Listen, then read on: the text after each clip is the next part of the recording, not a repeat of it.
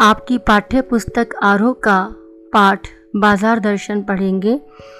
यह पाठ लेखक जैनेन्द्र कुमार द्वारा रचित है। जैनेन्द्र कुमार का जीवन काल 1905 से 1988 तक था। वे एक प्रसिद्ध कहानीकार, उपन्यासकार, आलोचक तथा निबंधकार थे। यहाँ पर उनके द्वारा लिखा गया निबंध बाज़ार दर्शन, बहुत ललित शैली में लिखा हुआ है, बहुत ही रोचक शैली में लिखा हुआ निबंध है तथा विचारात्मक निबंध है।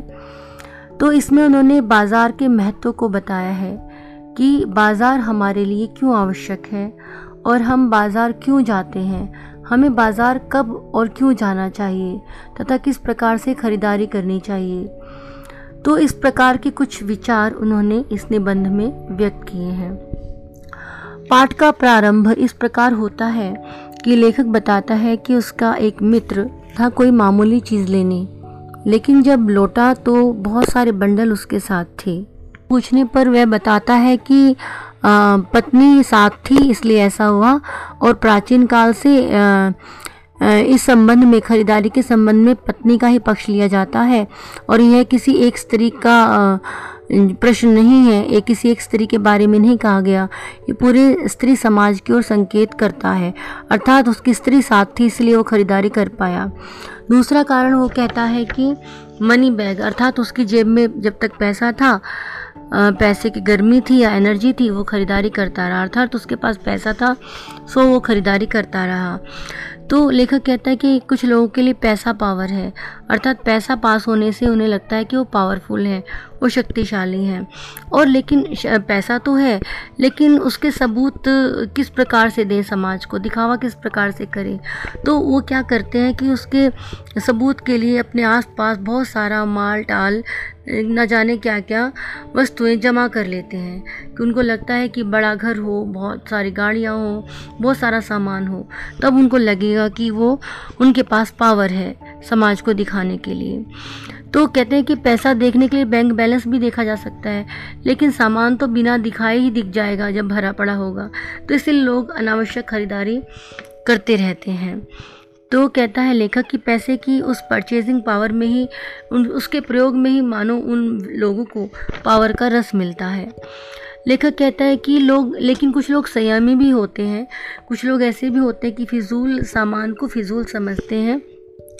वो पैसा को बचा कर रखते हैं, बहाते नहीं, बुद्धिमान होते हैं और बुद्धि और संयम पूर्वक पैसे को जोड़ते हैं और पैसे के पावर को इतना निश्चय समझते हैं कि अगर कभी प्रयोग करना भी पड़े, ज़रूरत पड़ने पर तो उन्हें उन एक परीक्षा देने जैसा लगता है। कुछ इस प्रकार की प्रवृत्ति के लोग भी होते हैं। क्योंकि वो पैसे के जुड़ा होने पर ही उनको लगता है कि वो शक्तिशाली हैं। लेखक आगे अपने मित्र से कहता है कि ये इतना सामान क्यों ले आए?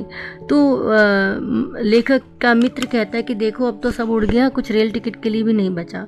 तो अब लेखक समझ जाता है कि वो जो पैसा सामान आया था वह पैसे के अनुसार आया था ज़रूरत के अनुसार नहीं आया। यानी कि और पैसा होता तो और सामान आता।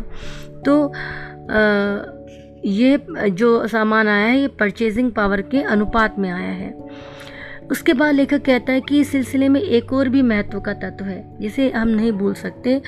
वो भी एक कारण है इतना ज़्यादा फिजूल खर्च करने का, और वह है बाज़ार।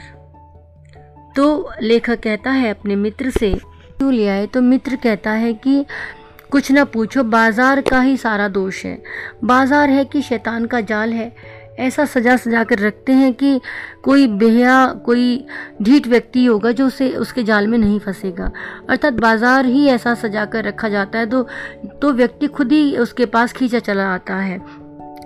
तब लेखक कहता है ठीक है। लेखक व्यंग में कहता है कि मतलब बाज़ार आमंत्रित करता है कि आओ मुझे लूटो, सब कुछ भूल जाओ, मैं तुम्हारे लिए हूँ और तुम आओ मैं मैं तुम जो नहीं कुछ तुम्हें चाहिए तो भी तुम आओ। और देखने में क्या हर्ज है? आओ भी। इस आमंत्रण में यह खूबी है कि आग्रह नहीं है।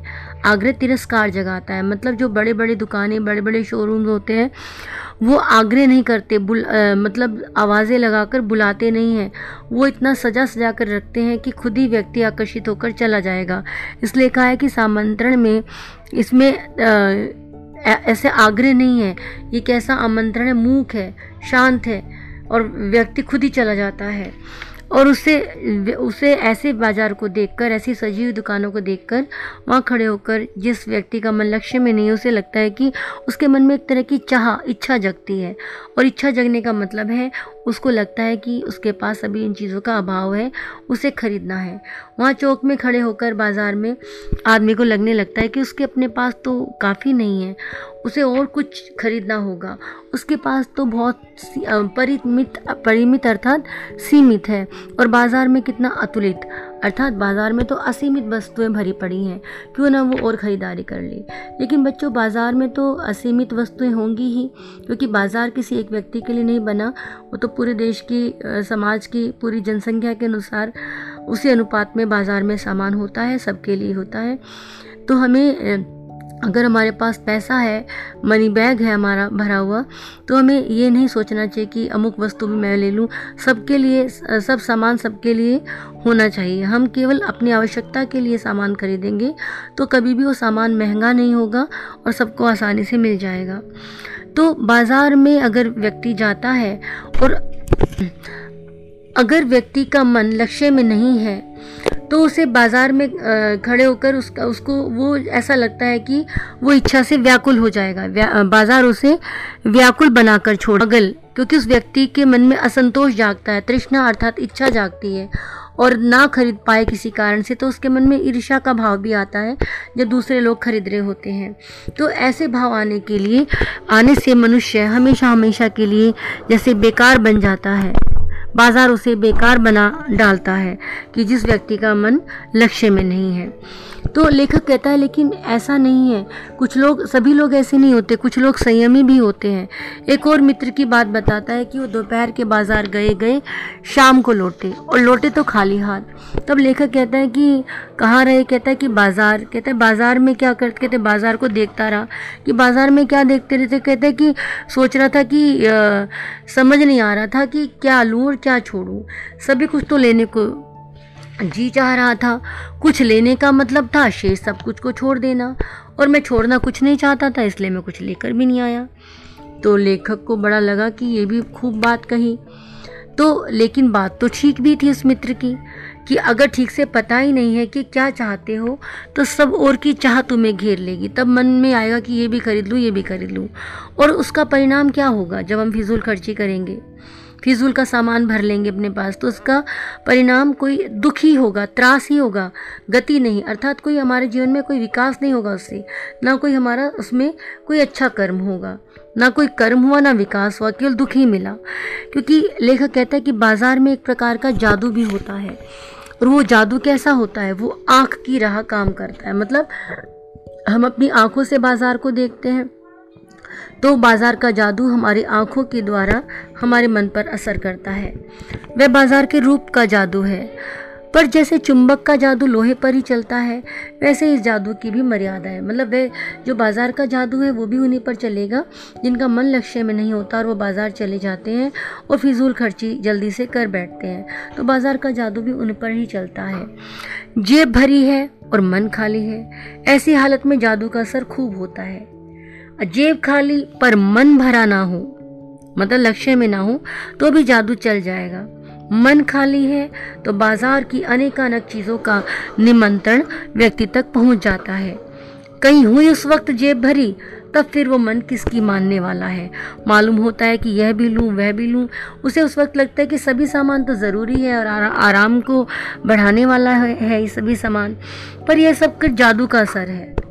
जादू की सवारी जब उतर जाती है, तब व्यक्ति को लगता है कि बहुत सारी चीज़ें अनावश्यक खरीदी गई और बहुत सारी चीज़ों की जो बहुतायत है, वो आराम नहीं देती, बल्कि आराम में विघ्न डालती है। उनके रख रखाव के लिए भी सोचना पड़ता है फिर। तो थोड़ी देर को ऐसा लगता है उस समय जब हम खरीद रहे होते हैं कि हमारा स्वाभिमान हमें लग, लगता है कि हमारे स्वाभिमान को ज़रूर सेक मिलता है इससे हमारा स्वाभिमान ज़रूर बढ़ता है पर वो थोड़ी देर के लिए होता है। पर इससे क्या स्वाभिमान इससे तो हमारा अभिमान ही बढ़ता है कि हमें उस समय लगता है कि देखो हम कितने पावरफुल हैं हमारे पास इतना सारा सामान भरा हुआ है। कहते हैं कि जकड़ अगर रेशमी डोरी की हो कोई रेशम की डोरी है उसकी जकड़ बहुत ही सख्त है उसको रेशम का स्पर्श अगर मिल जाए तो क्या वो मुलायम हो जाएगी?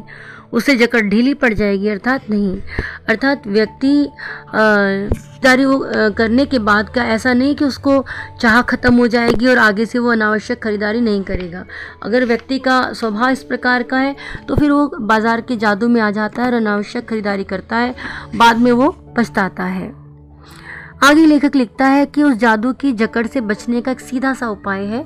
यह है कि जब बाज़ार जाओ तो खाली मन ना हो। मन खाली हो तब बाज़ार ना जाओ। क्योंकि जैसे हमें धूप में बाहर गर्मी में जाना है, लू में जाना है तो हम पानी पी कर जाते हैं ताकि बाहर की गर्मी का, बाहर की लू का असर नहीं होगा। तो इस प्रकार मन में जब लक्ष्य भरा होगा तो बाज़ार भी फैला का फैला ही रह जाएगा। तब वह हमें व्याकुल नहीं करेगा, हमें घाव नहीं देगा, दुख नहीं देगा, और कुछ आनंद ही देगा, क्योंकि हम ज़रूरत के सामान वहाँ से लाएँगे। तब बाज़ार हमसे कृतार्थ होगा, क्योंकि हम कुछ ना कुछ सच्चा लाभ उसे देंगे। क्योंकि लाभ कैसे कि हम आवश्यकता के लिए ही बाज़ार गए हैं, आवश्यक चीज़ें ला रहे हैं, अनावश्यक चीज़ें संग्रह करके दूसरों के लिए कमी नहीं कर रहे हैं। बाज़ार की असली कृतार्थता, असली महत्व आवश्यकता के समय काम आना ही होता है। इसलिए बच्चों, हमें आवश्यकता के समय ही आवश्यक वस्तु लेने के लिए ही बाज़ार जाना चाहिए। है कि एक चीज़ हमें स्पष्ट समझ लेनी चाहिए कि मन खाली नहीं रहना चाहिए। इसका मतलब यह नहीं कि मन को बंद कर लेना चाहिए। तो बंद तो मन हो ही नहीं सकता। जो बंद हो जाएगा, वह तो शून्य ही हो जाएगा। का अधिकार बस परमात्मा का है। जो सनातन सनातन भाव से संपूर्ण है कि शून्य तो हम, क्योंकि निराकार है तो परमात्मा को हम शून्य मान सकते हैं। हमें तो मन, हमारा होता है, मन मिला हुआ है हमें तो मन का कोई ना कोई जो सृष्टि करने का कोई ना कोई उद्देश्य होगा। परमात्मा संपूर्ण है, शेष सब अपूर्ण है। इससे मन बंद नहीं रह सकता, क्योंकि मन भी किसी उद्देश्य से ही प्राप्त हुआ है। ऐसा नहीं हो सकता कि हम सब इच्छाओं का, को रोक लें, सब इच्छाओं का निरोध कर लें। यह झूठ है, क्योंकि हम सब हमारे मन में इच्छा तो जागृत होती ही है। तो हमें इच्छा जब जागृत हो तो हमें अपने मन पर संयम रखना है कि हमें वास्तव में इस वस्तु की अभी आवश्यकता है कि नहीं। कहते हैं कि आप ज़बरदस्ती इच्छाओं को रोक लोगे, ये झूठ है। और अगर इच्छा निरोधस तप, इच्छा को रोकने का कोई ऐसा तप है तो उसका नकारात्मक अर्थ हो तो यह सब झूठ है। इसकी मतलब हमने कोई कह दे कि हमने तो इच्छा को रोकने का कोई तप किया हुआ है, ऐसा तो कोई नहीं हो सकता। ऐसा अगर तप है तो यह तप हमारे जीवन में हमारे विकास के लिए नहीं है, इच्छा तो मन में जगती ही है। वैसे तप की राह रेगिस्तान को जाती होगी, लेखक कहता है, मोक्ष की राह वह नहीं है। ऐसा नहीं कि ज़बरदस्ती हमने अपने मन को रोक लिया, इच्छाएँ नहीं जागेंगी, इच्छाएँ जागेंगी, लेकिन उस समय हमें समझना है, समझाना है अपने मन को कि अभी इस वस्तु की मुझे आवश्यकता नहीं है। कहते हैं कि ठाठ देखकर मन को बंद रखना जड़ता है, क्योंकि सब और बाज़ार अगर हमें दिखाई दे रहा है तो हमें देखना है, उसको हाँ देखने की वस्तु है। हमें देखना है, कोई चीज़ें हमें अच्छी भी लगती हैं, बस ये देखना है कि अभी मुझे ये चाहिए या नहीं चाहिए। लोभ का वह जीतना नहीं है कि मैं मतलब मेरे मन में इच्छा ही ना जागे। तो ये तो लोभ की जीत हुई, क्योंकि अगर हम कहते हैं कि हमने इच्छाओं को नियंत्रित कर लिया, क्योंकि हमारे मन में इच्छा, लोभ, ये सब तो जागता ही है। मनुष्य के मन में स्वाभाविक ही भाव है ये, कि इच्छा जागृत होती है, लोभ जागृत होता है। कहते लोभ का जीतना नहीं है। जहाँ लोभ होता है, यानी मन में, वहाँ नकार हो। ये तो लोभ की ही जीत होती है, कि मन में तो आएगा ही कि मुझे खरीदना है। ज़बरदस्ती हम नियंत्रित नहीं कर सकते। तो ये तो लोभ की जीत हो जाएगी। हमारे मन में नकार नहीं है, हम वस्तुओं को देखें, लेकिन बस ये देखें कि अभी हमें उस अमुख वस्तु की कितनी आवश्यकता है। अभी मुझे खरीदना है, नहीं खरीदना है। आदमी की इसमें हार हो जाती है। और लोभ की जीत। लेखक का मानना यह है कि अगर वो कहता है कि मैं ज़बरदस्ती मैं वस्तुओं को देखता ही नहीं हूँ मेरे मन में इच्छा ही नहीं आती इस तरह से मैं पूरा नियंत्रण कर, कर लेता हूँ। इच्छा तो आती है लोभ भी आता है बस उस समय मन को नियंत्रित करने की बात है समझाने की बात है।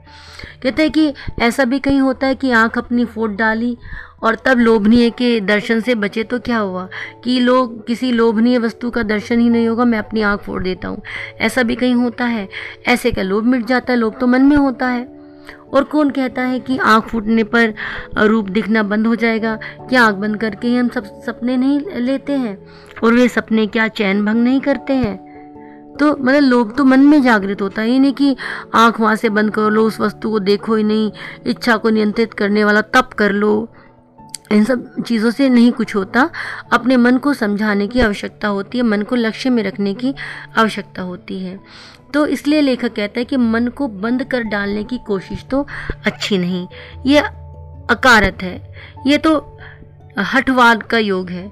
कि मन मेरे मन, मेरा मन तो बंद हो गया, मेरे मन में कोई विचार नहीं आएँगे, कोई इच्छा नहीं आएँगे। ये तो ऐसा लग रहा है हठपूर्वक योग किया गया है। तो कहता है कि शायद हट ही हट लगता है, इसमें तो योग तो लगता भी नहीं है। तो कहता है इससे मन और ज़्यादा कमज़ोर हो जाता है और बिल्कुल अशक्त हो जाता है, शक्तिहीन हो जाता है। ऐसे जैसे विद्वान का खाली ज्ञान ही ज्ञान हो, व्यवहार कुछ नहीं हो। किसी विद्वान के पास कहने के लिए ज्ञान हो, लेकिन व्यवहारिक ज्ञान ना हो। कहते हैं वह मुक्त ऐसे नहीं होता। उसे समझाना होता है अपने मन को। इससे वह व्यापक की जगह संकीर्ण हो जाता है। हमारा मन और विराट की जगह और ज़्यादा शुद्र, छोटा हो जाता है।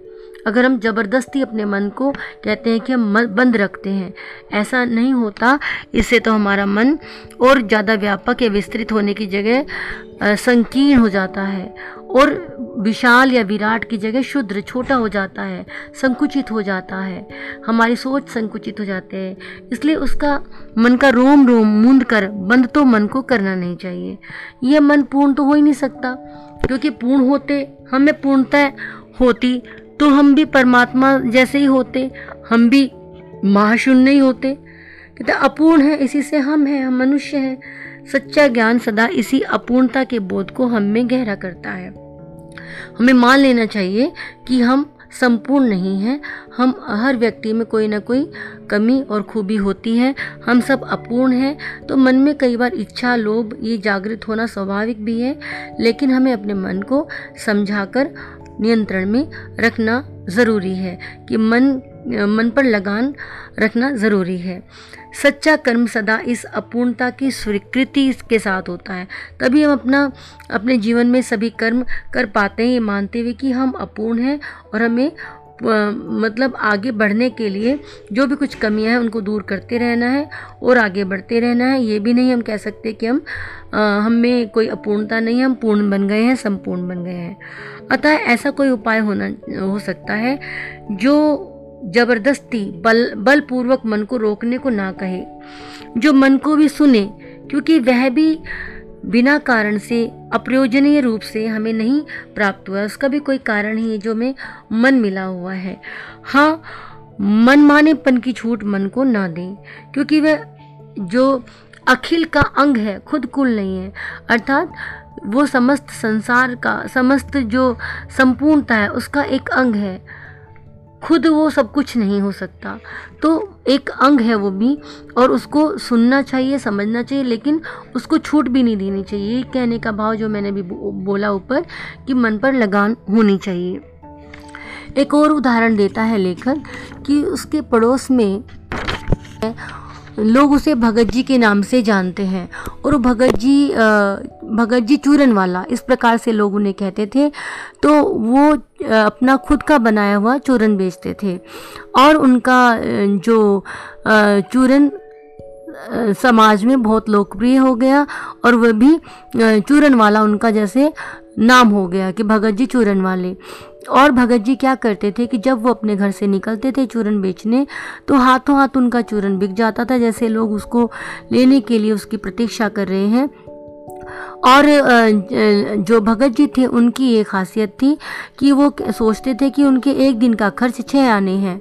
तो छः आने तक का चूरन जब वो बेच देते थे, उसके पश्चात और चूरन बच जाता था तो वे पड़ोस के बच्चों में वैसे ही बांट देते थे। वो चाहते तो उस चूरन के बल पर बड़े व्यापारी बन सकते थे क्योंकि वो बहुत लोकप्रिय था। चूरन सब लेना चाहते थे वो प्रसिद्ध हो रहे थे। तो बड़े व्यापारी बनकर खूब ठाठ से जीवन व्यतीत कर सकते थे। लेकिन वो सोचते थे एक दिन का खर्च तो छः नहीं है उससे ज़्यादा कमाने की क्या आवश्यकता है? तो कभी उन, उन्होंने किसी प्रकार का लालच नहीं किया कभी आवश्यकता से अधिक कमाने की कोशिश नहीं करी और लेखक कहता है कि कभी रोगी होते, बीमार होते भी लेखक ने उन्हें कभी नहीं देखा। कुछ मैं नहीं कह सकता, लेकिन इतना निश्चय पूर्वक कह सकता हूँ कि इस चूरन वाले भगत जी पर बाज़ार का जादू नहीं चल सकता। दर्शन का दूसरा भाग, शेष भाग यहाँ प्रस्तुत कर रही हूँ। बच्चों, पिछले भाग में अंत में हम पढ़ रहे थे कि लेखक ने एक चूरन वाले भगत जी का ज़िक्र किया था और उसके बारे में ही बता रहा था लेखक कि वह बिल्कुल भी लालची नहीं थे और आवश्यकता के समय ही बाज़ार जाते थे। वो पैसे का बिल्कुल भी लालच नहीं करते थे। तो लेखक बताते हैं कि वो जो चूरन वाला था, एक आम व्यक्ति है।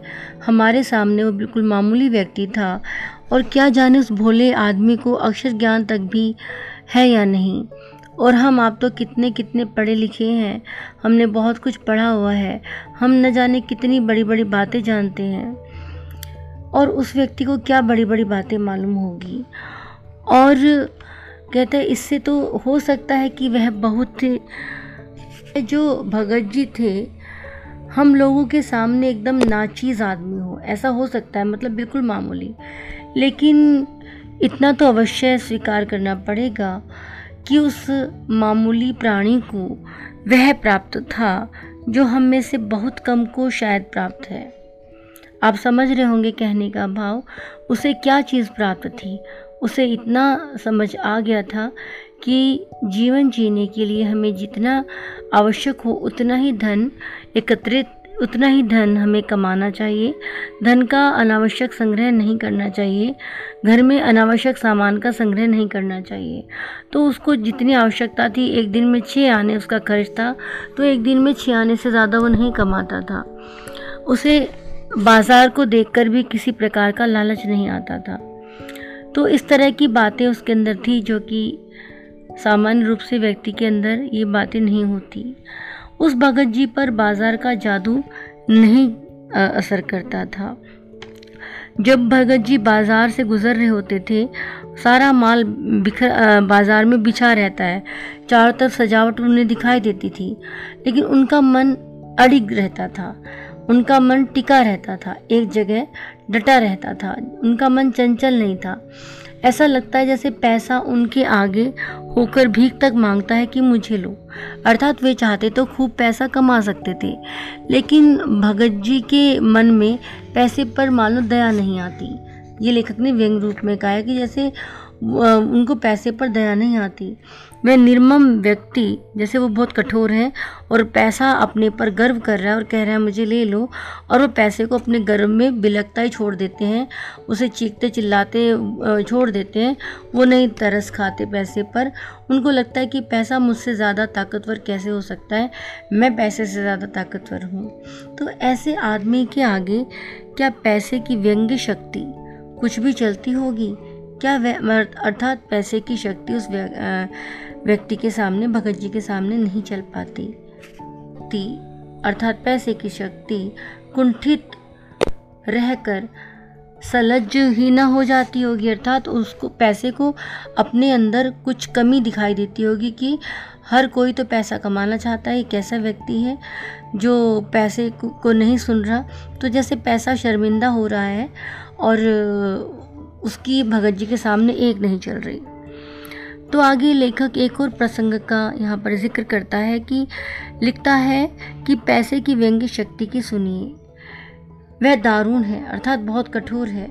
पैसा के आगे जैसे कहते हैं कि व्यक्ति की समझ शक्ति ख़त्म हो जाती है।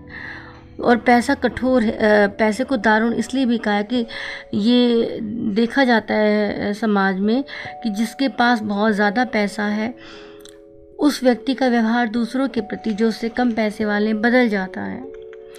लेखक लिखता है कि मैं पैदल चल रहा हूँ कि पास ही धूल उड़ाती निकल गई मोटर। वह क्या निकली मेरी कलेजे को कोंदती एक कठिन व्यंग्य की लीखी आर पार हो गई कि लेखक पैदल जा रहा था, पास से एक मोटर गाड़ी जा रही थी और उसकी धूल उड़कर लेखक पर आई और लेखक को ऐसा लगा कि उसके कलेजे को, उसके दिल को चीरती हुई वो उस पर व्यंग्य करती ही निकल पड़ी। क्योंकि जैसे लेखक को ऐसा लगा कि किसी ने उसकी आँखों के सामने उंगली, आँखों में उंगली डाल दी और उसे पीड़ा हो रही हो। अर्थात उस मोटर गाड़ी को देखकर लेखक के मन में पीड़ा हो रही थी। जैसे मोटर कह रही हो कि जैसे कोई उसे कह रहा हो कि देख उसका नाम है मोटर और तुम उससे वंचित हो। अर्थात तुम्हारे पास नहीं है, तुम पैदल जा रहे थे तभी तो मोटर की धूल तुम पर आ गई। लेखक कहता है कि मुझे अपनी विडम्बना मालूम होती है कि ऐसी विडम्बना उसे लगी कि कहता है कि पूछिए मत। मतलब अपने पर वो बहुत ही ज़्यादा कुंठित भाव उसके अंदर आ गया था और कहता है कि मैं सोचने को आता हूँ कि हाय, यही माँ बाप रह गए थे जिनके यहाँ मैं जन्म लेने को था। क्यों ना मैं मोटर वालों के यहाँ हुआ? उस व्यंग में, अर्थात उस पैसे की व्यंग में इतनी शक्ति है कि जरा में मुझे अपने सगों के प्रति कृतज्ञ कर सकती है। कृतज्ञ मतलब एहसान को ना मानना। अर्थात जिन माता पिता ने जन्म दिया पालन पोषण करके बड़ा किया बहुत कुछ किया हमारे लिए। अगर हमें ऐसा लगता है कि कोई चीज़ हमारे पास उस समय उपलब्ध नहीं है तो हम क्या सोचने लग जाते हैं कि मतलब ये एक तरह से व्यंग में लेखक ने लिखा है कि मैं बड़े रईस व्यक्ति के पास, नामी व्यक्ति के यहाँ क्यों नहीं पैदा हुआ? अर्थात उसको अपने सगों से भी जैसे पैसे ने पराया कर दिया। कि पैसा नहीं है तो व्यक्ति ईर्ष्या करने लग जाता है, पैसा है तो उसके अंदर अहंकार आ जाता है, या नहीं है पैसा हीन भावना आ जाती है। जैसे लेखक कहता है कि उसको अपने माता पिता के प्रति आ गई कि मोटर गाड़ी वाले माता पिता किया वो क्यों नहीं पैदा हुआ? लेकिन लेखक लिखता है, क्या लोक वैभव की जो संसारिक जो वैभव है धन धान्य है, ये व्यंग्य शक्ति उचूरन वाले अकिंचित कर, अर्थात गरीब मनुष्य, अर्थात भगत जी, के आगे चूर चूर होकर ही नहीं रह जाती। चूर चूर क्या? मतलब बिल्कुल पानी पानी मतलब जो पैसे की व्यंग्य शक्ति है, उसकी नहीं चलती भगत जी के सामने। भगत जी उससे भगत जी को अपने मन पर नियंत्रण है, उन्हें संयमी है, उन्हें पता है मुझे पैसे की कितनी आवश्यकता है, और फिजूल उन्हें, अनावश्यक पैसा उन्हें चाहिए ही नहीं। तो लेखक कहता है कि भगत जी के सामने पैसा की, जो पैसे की व्यंग्य शक्ति है, वो क्यों नहीं टिक पाती? तो ऐसा क्या बल है भगत जी में? तो ऐसा क्या बल है जो इस तीखे व्यंग्य के आगे ही, अजय ही नहीं रहता? अर्थात पैसे को, की शक्ति को जीत लेता है, हारता नहीं पैसे के आगे भगत जी। तो अजय नहीं रहता, बल्कि मानो उस व्यंग्य की क्रूरता को ही पिघला देता है कि पैसे की कठोरता को जो बार बार कह रहा है कि आओ मुझे लो, उस कठोरता को पिघला देता है। मतलब वो उसको तुच्छ मानता है और पैसे को जैसे हार माननी पड़ती है। तो लेखक कहता है कि उस बल को नाम जो दो, कुछ भी बल कह सकते हैं, पर इतना तो है कि उस जी के पास जो बल है, वह उस स्तर की वस्तु नहीं है। जहाँ पर संसारी वैभव फलता फूलता है। या संसारी जो धन धान्य में जो विश्वास करते हैं लोग, वहाँ पर वो लोग उस स्तर के होते हैं कि वो जो भगत जी के पास जो उनको बल प्राप्त है, वो सांसारिक आम व्यक्ति नहीं समझ पाएगा। उस स्तर तक वो नहीं सोच पाएगा, क्योंकि उसको तो धन ही चाहिए होता है। वह तो धन के ही मोह में लगा रहता है। आजीवन धन का ही संचय करता रहता है, धन का ही संग्रह करता रहता है। तो भगत जी के पास कौन सा बल है? साधारण मनुष्य ये जानना भी नहीं चाहता। तो लेखक लिखता है कि वह कुछ अपर जाति का तत्व है। ऐसा लगता है कुछ अपर जाति का तत्व है, अर्थात बल है, वो उच्च कोटि का बल है। उसे लोग अलग अलग नाम दे सकते हैं। कुछ लोग उसे कहते हैं स्पिरिचुअल है यानी आध्यात्मिक है भगत जी। कोई आत्मिक मतलब उन पर आत्मिक बल है। कोई कहते धार्मिक है उनके धर्म में ऐसा लिखा है।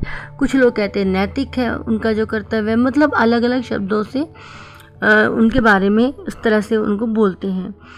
लेखक कहता है कि मुझे शब्दों से कोई सरोकार नहीं है। मैं शब्दों एक एक शब्द पर नहीं अटकता कि मैं एक एक शब्द को स्पष्ट करता जाऊँ। तो है कि जहाँ तृष्णा है, अर्थात जहाँ इच्छा जागती है जिसके मन में, बटोर रखने की स्प्रीहा की चीज़ों को संग्रह करने की इच्छा।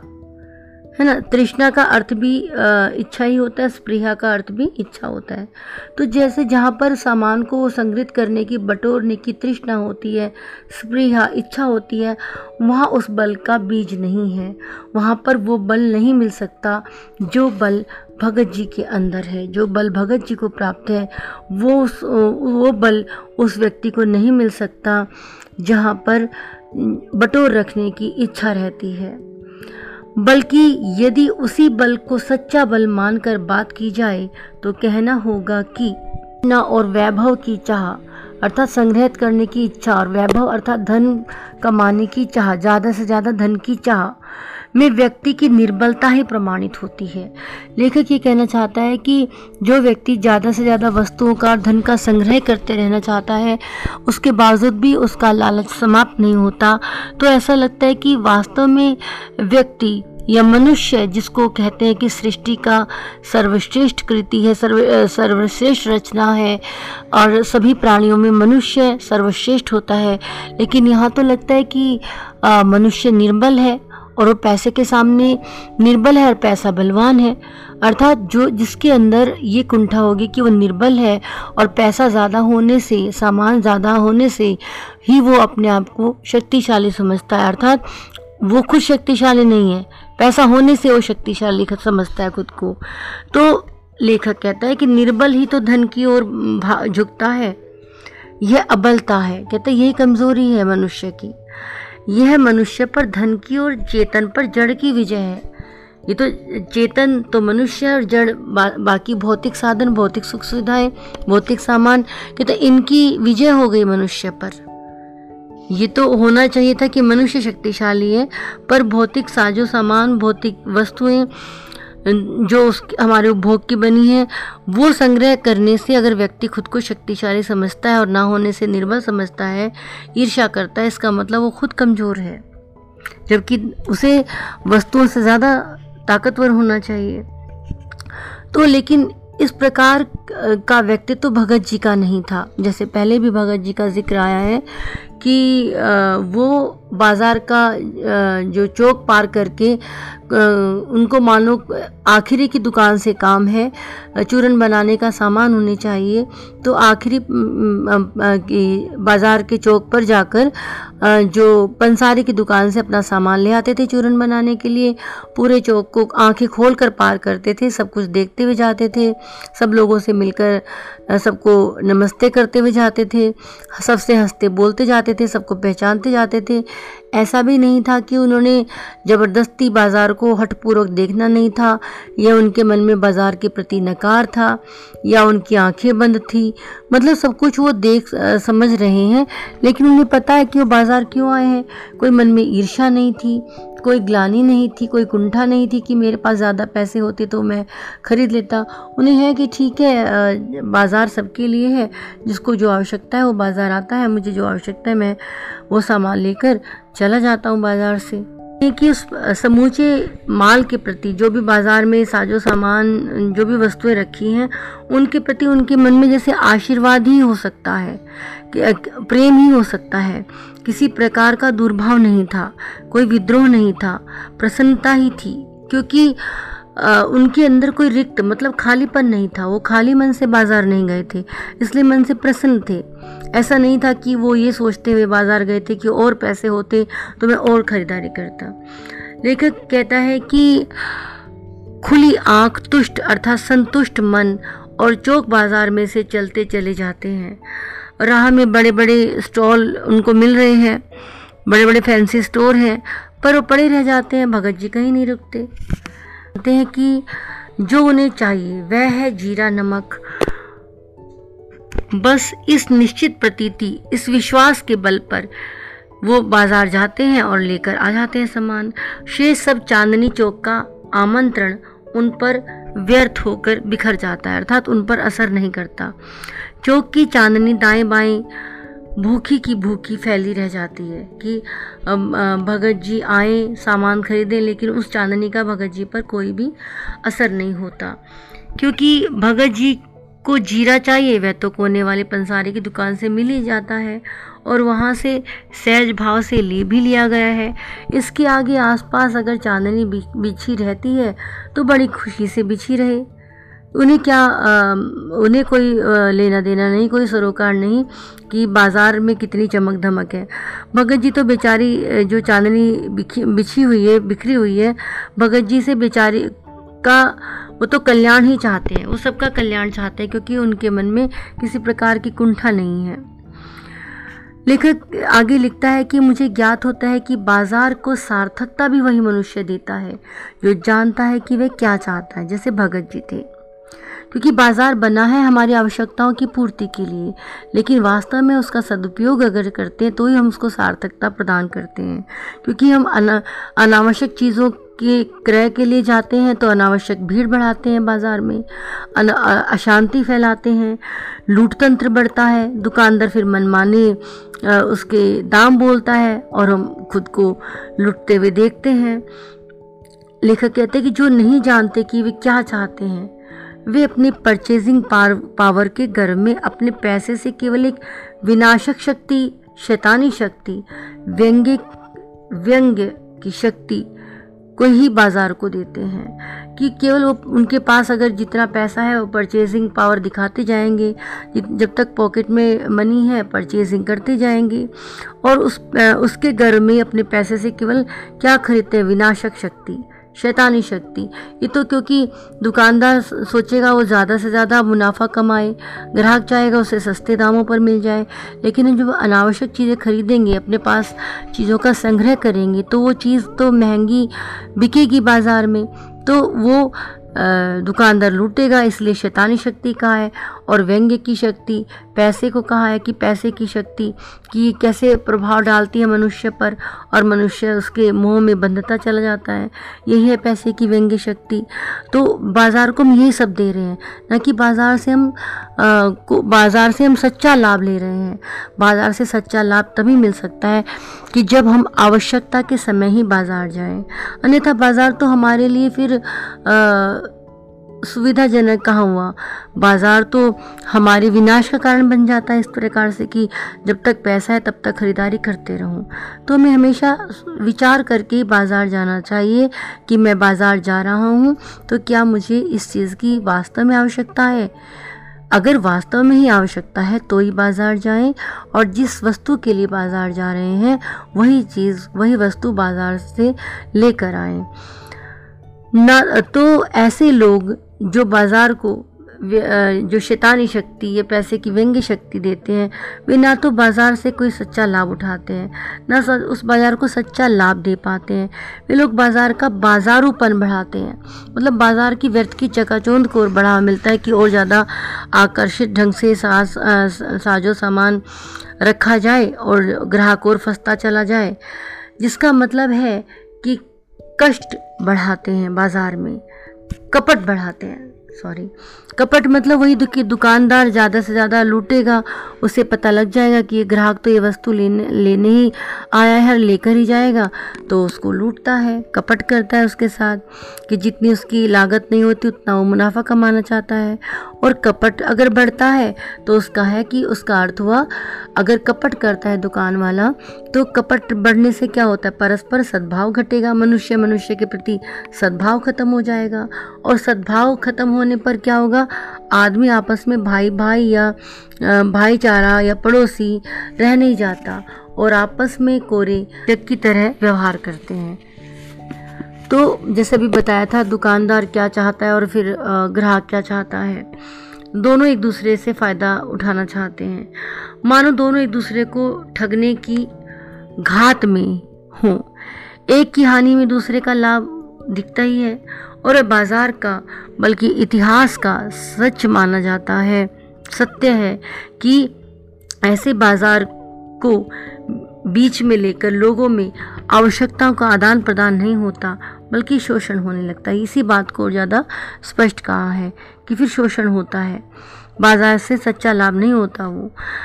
तो तब कपट सफल होता है और निष्कपट शिकार होता है। फिर निष्कपट तो रहता ही नहीं हो तो ख़त्म हो जाता है। ऐसे बाज़ार मानवता के लिए विडम्बना है, बड़े दुख का कारण हो जाते हैं। और जो ऐसे बाज़ार का पोषण करता है, ऐसे बाज़ार को जो बढ़ावा देता है, उसका शास्त्र बन, बना हुआ है कि बाज़ार बाज़ारूपन को बढ़ावा देने का। तो उसको लेखक ने कहा है कि वह अर्थशास्त्र सरासर ओंधा है, वह उल्टा है मतलब। वह, जैसे कहते हैं ना कि अंधा है, कुछ देख नहीं सकता। वह मायावी शास्त्र है। ये अर्थशास्त्र नहीं, उसको मायावी शास्त्र का है कि बाज़ार जैसे बाज़ार की चकाचौंध में मनुष्य फंस जाता है, उसकी माया में और खींचा चला जाता है। और फिजूल खर्ची कर देता है। तो माया मायावी शास्त्र है और जब, जैसे वहाँ पर फिर लूट तंत्र बढ़ता है छल कपट बढ़ता है, एक दूसरे को से लाभ लेना मतलब एक दूसरे को ठगना, इस तरह की भावनाएँ आती हैं, तब वो क्या होता है? तब वह अर्थशास्त्र, अनीति शास्त्र बन जाता है। तो मायावी, अर्थशास्त्र मायावी शास्त्र या अर्थ अनीति शास्त्र बन जाता है। सच्चा अर्थशास्त्र नहीं रह पाता। बाज़ार को सच्चा लाभ देने के लिए यही हमें मतलब सार रूप में यही है कि बाज़ार दर्शन पाठ जो है कि बाज़ार किस लिए बना है, हमारी आवश्यकता की पूर्ति के लिए बना है। तो बाज़ार को सार्थकता हम तभी दे सकते हैं, सच्चा लाभ उसे तभी ले सकते हैं, तब हम केवल अपनी आवश्यकताओं के लिए ही बाज़ार जाएँ और आवश्यक वस्तु को लेकर अपने घर जा, आ जाएँ। अनावश्यक रूप से बाज़ार में भ्रमण ना करें। जैसे भगत जी थे, उसी प्रकार के व्यक्तित्व समाज में अति आवश्यक हैं। बाज़ार में शांति स्थापित करने के लिए भी लूट को खत्म करने के लिए भी इस प्रकार के व्यक्तियों की वास्तव में आवश्यकता है।